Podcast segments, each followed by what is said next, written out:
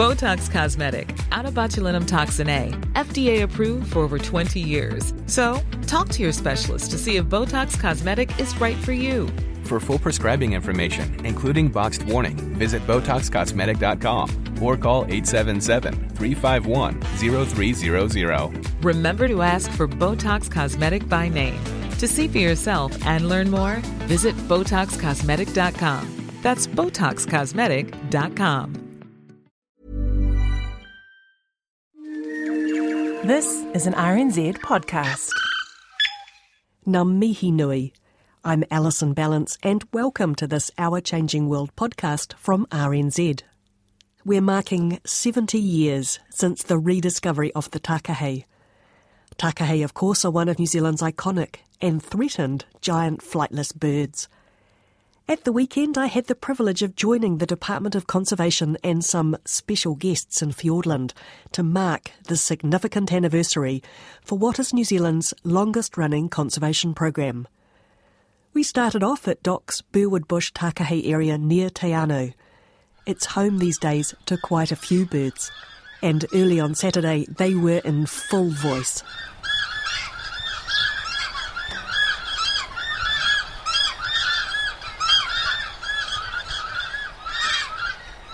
That's the sound of several pairs of Takahē loudly reminding their neighbours that this is their territory.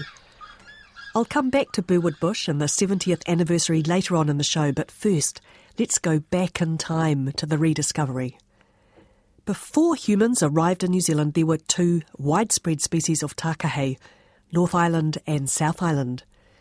By the time of European settlement, the North Island species was extinct and the South Island species was very rare indeed. Between 1849 and 1898, just four notornis, as they were commonly called then, were seen. Over the next half century, none. The problem? The usual mix of forest clearance and getting killed, especially by predators, feral cats, ferrets and especially stoats. Most people thought notornis were extinct, but Invercargill doctor Geoffrey Orbell wasn't so sure.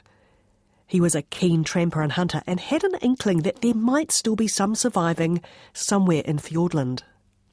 In November 1948, Dr. Orbell headed into a hidden valley in Fiordland's Murchison Mountains. With him was young Joan Telfer, her husband-to-be Rex Watson, and Neil McCrostie. Joan died recently, but a couple of years ago she told me the story of their trips together and about rediscovering the Takahē. I always went along. I never carried a gun. I was the girl without the gun, but I always seemed to go on expeditions and things like that. I was really privileged to have been. When I look back, I realise that, I was blessed having all this wonderful Fiordland and with a man who was a leader. He was brilliant, well-read, and when you were out in the field with him, he knew so much about flora and fauna that, everything was a lesson to be learnt. It was tremendous, wonderful time. So these were mostly little hunting trips you were going on? Yes.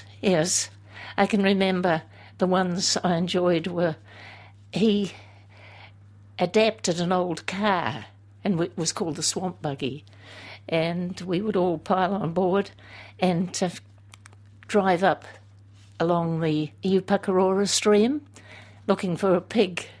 I used to love that outing, but then there were so many more. Always something to do in that area. It's a fantastic place. It's just a paradise for people who like the outdoors. And this was tramping mostly below the bushline, or did you go up above the bushline as well? Well, I belonged to the Alpine Club for a while and climbed at Homer, so tramping and climbing. And what kind of wildlife were you seeing when you were out in the hills in those days? Birds, mainly, yes. Sometimes a deer, or more than that. I have seen 30 deer in a herd away back, yes, moving from one area to another. And, of course, looking for Takahē, where Doc always said, keep an eye out just in case, because it's a vast area and they could be anywhere. So what did he used to say about the Takahē? Well, he was more or less convinced that it was here somewhere, but he wasn't sure. because there were so many stories, and he had listened to everybody who talked about the bird in the past. Even from when he was quite young, I understand, he showed an interest. And he suspected they were in the Murchison Mountains. Of course, we called it notornis. Notornis. So we're talking about the 1940s here. 1948, Easter was when they went in deerstalking. I didn't go for that trip. I don't know why, but probably I was into sport or something for that weekend. But my husband, Neil McCrostie, and Dr. Orbell went into the Murchison Mountains. And they hadn't been in before, you see, so they're right up on the top. Looking down. On this yes, hidden lake. And notice really. This beautiful lake, which was called the Lake of the Friendless. The Maoris called it that. And the valley didn't have a name. Now the lake is Lake Orbell, and the valley is Takahē Valley. But in those days it was the Lake of the Friendless. Yes, yes. It's beautiful, beautiful lake. I saw deer, so they climbed down and shot one deer. My husband, Rex, he went down to the lake to have a drink and saw some footprints, and he called Doc over, and Doc always had a pipe, and with that he scratched the length of toes on this and got in touch with Dr. Fowler and Professor Sharples, and they all decided it was a white heron. So that was that, but not Doc. He had a feeling it was more than that. He'd heard an odd bird call while they were in there, something unusual, and thought that might be worth inspecting or going in and investigating again. Were they all quite excited when they came out? Oh, yes, quite excited. Or Doc was, but I think Neil and Rex... it was just another expedition, you know. They weren't so sure about everything. And it was very cold winter with snow well down, so there was no way that they could go in until it was the 19th of November.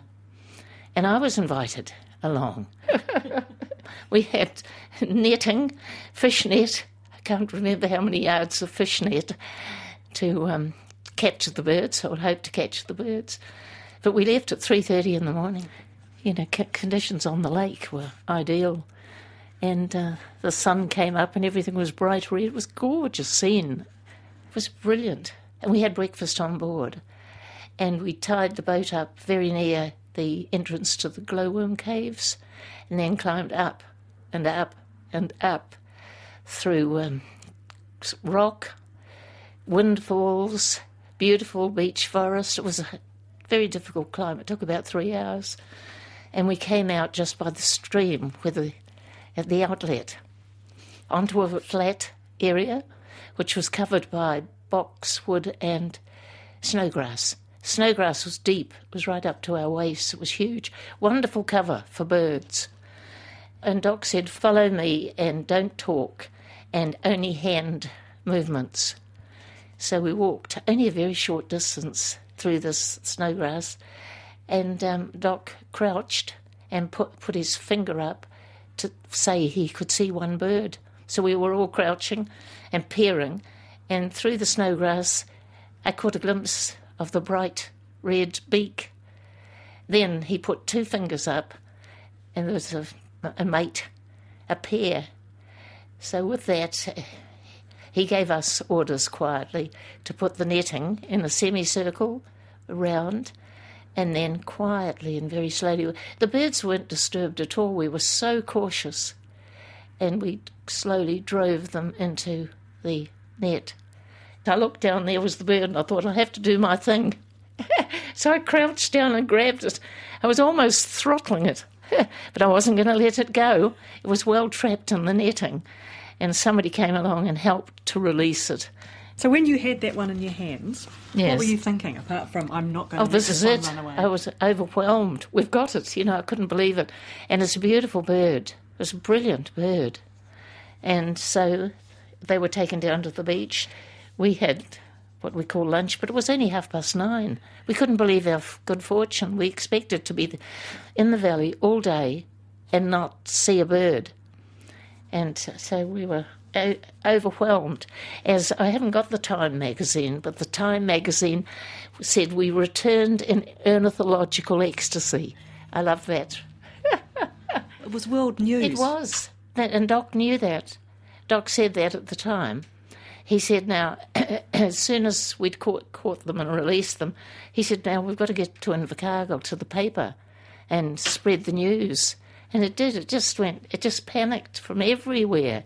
People asked for articles and talk to groups and so on.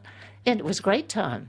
Because everyone had thought it was extinct. Yes, yes, they did. Yes. And you'd rediscovered it. Yeah. Amazing. It was. Yeah. And this National Geographic, you see, it was in all the magazines. The best magazines, you know, the glossy magazines. What struck you most about the bird when you first saw it? Oh, the colour.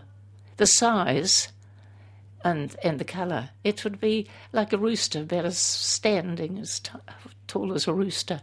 But it had this magnificent beak, and then all the beautiful colouring down the back, and then a white tail. It was amazing. Spectacular in every way. Oh, you couldn't miss them in amongst the green grass, in amongst the tussock and so on.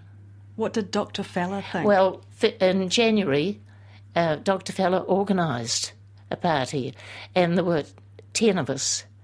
I was the only female. Again? But all the best of the men. And it wasn't the Department of Conservation. I think it was Internal Affairs in those days with Dr. Orbell.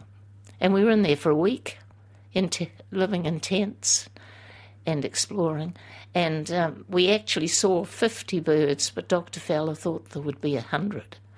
Thought there must be, you know, because we spread out and we walked the valley up and down, and we were counting and doing all. That was another enjoyable occasion. And did you ever go into the Murchisons again after that? Yes, I've been in by helicopter on 2 occasions. The 50th, Neil McCrostie, Rex Watson, Joan Watson and Dr. Orbell. Yes, we went in by helicopter. Was it nice to go back? Oh, great. And then later, I can't remember the occasion, I think the family all decided we should go in. That was Joan Watson, recalling the time she, her husband Rex Watson and Neil McCrostie and Geoffrey Orbell rediscovered the Takahē 70 years ago this week. None of the original rediscovery party are still alive, but Doc decided to celebrate instead with some of their children, and that's what we're off to do now. The plan for the day is to fly into the Murchison Mountains to release a pair of Takahē, and the families will get a chance to visit the famous Takahē Valley. Back at Burwood Bush, Ranger Glenn Greaves is catching 2 young Takahē and putting them carefully into travel boxes.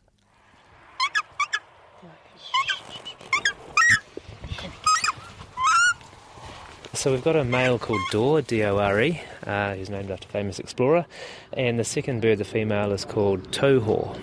One was reared at Burwood Takahē Centre, the other one came from an island in Foveaux Strait, and they've been paired together for the last couple of months in a pen. Among the family members watching are Rex and Joan Watson's children. So I'm Huntley Watson, I'm the oldest of Joan and Rex Watson's family. I'm Paula Potu, Neil Watson, and I'm the youngest. So what do you all reckon when you get a chance to stand here and look at Takahē like that?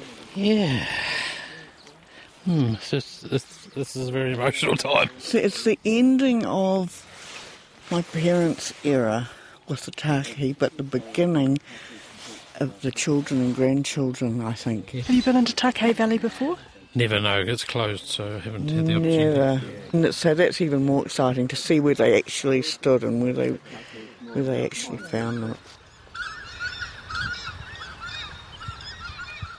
Before we leave Burwood Bush, it has a very interesting history. These days, Doc staff fondly refer to it as their Takahē farm. 25 pairs of birds are housed in large, predator-free outdoor pens full of their favourite food, tussock, and pretty much left to their own devices to breed and hopefully produce lots of new Takahē. Burwood Bush was set up in the mid-1980s. At the time, there was only a small and steadily declining population of wild Takahē. They were found only in Fiordland's Murchison Mountains, and there was just 100 or so birds, down from an estimated population of 200 to 400 when Doc Orbell and the team rediscovered them. For about 25 years, Burwood Bush was home to an intensive captive rearing effort to raise chicks from surplus eggs collected in the wild in Fiordland. They could do this because Takahē lay 2 eggs, but almost only ever raise 1 chick. The chicks were reared using puppets to ensure they didn't imprint on people, and over 25 years, more than 300 Takahē were released.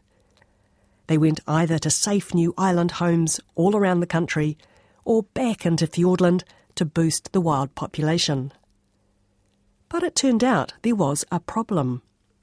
The hand-reared birds successfully adapted to life in the wild and survived well, but they weren't nearly as good as wild birds at being parents and raising chicks.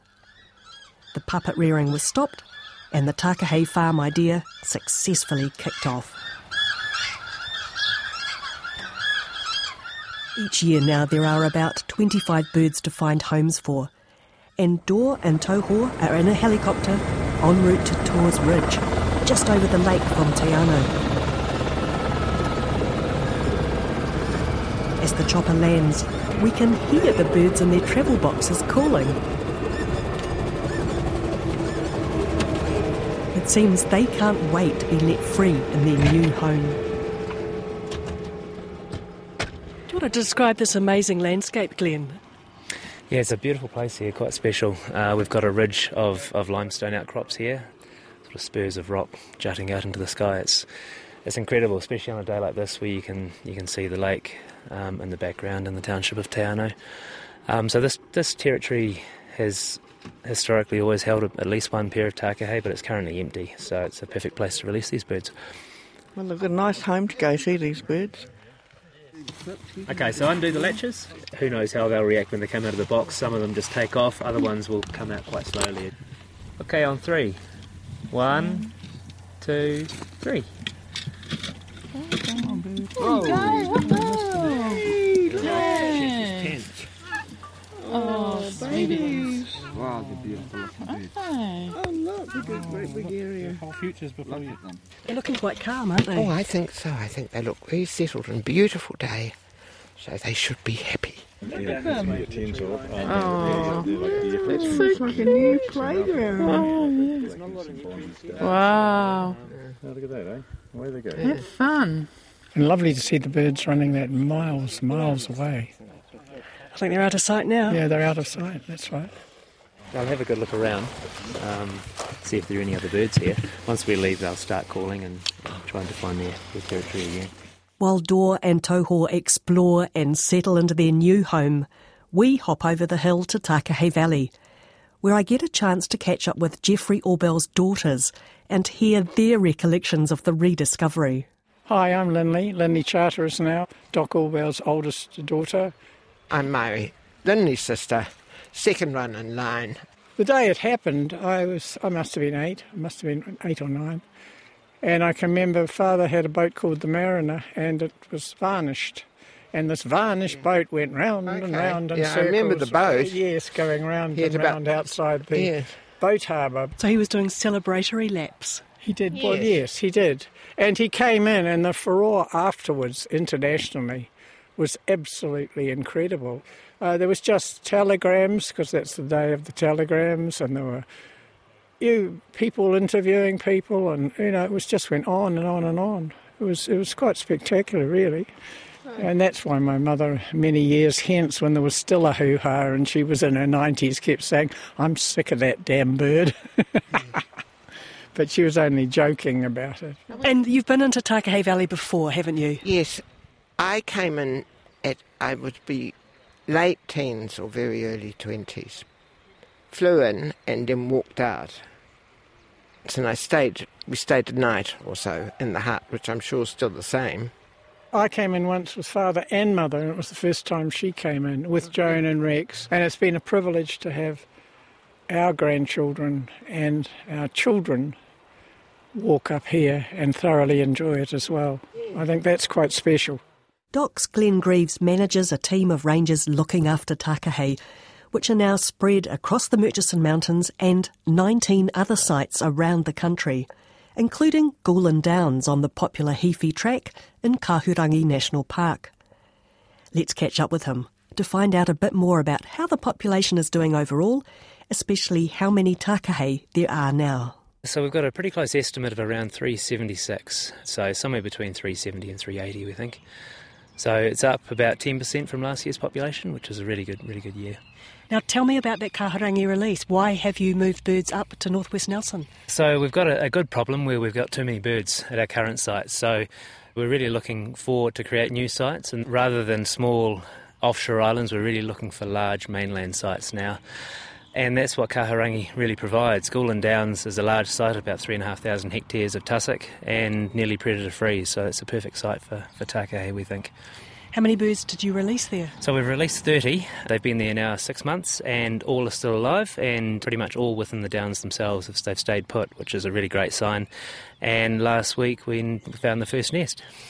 So how many eggs in this first nest? So that nest had 3 eggs, which is a bit odd for Takahē. Yeah. So this is actually a trio. So we've got an excess of females at that site. There are more females than males, and so what's happened is we've got a couple of pairs that have an additional female adult with them. So yeah, we may actually have 4 eggs by the time we go back and have another look. So any idea whether those eggs might be fertile? No, they were too young to determine for sure. I think the eldest egg was around 4 days, but we'll know for certain in a couple of weeks when we do another field trip up there. Now, I'm thinking about stoats because they're the main predator. What have stoat numbers been like in the Murchison Mountains? So they've dropped back to probably the lowest level that's ever been there since we've been monitoring them, but they did peak over last summer and early autumn. We did lose a few adult Takahē to stoat predation, unfortunately. And what's this coming year looking like? We're expecting a big rat plague.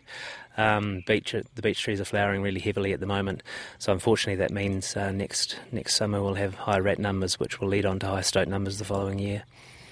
On the good side, we've got quite intensive trapping control, predator control in the Murchison Mountains now. Now today we released 2 birds, and how many more birds are you going to release into the Murchison Mountains this year?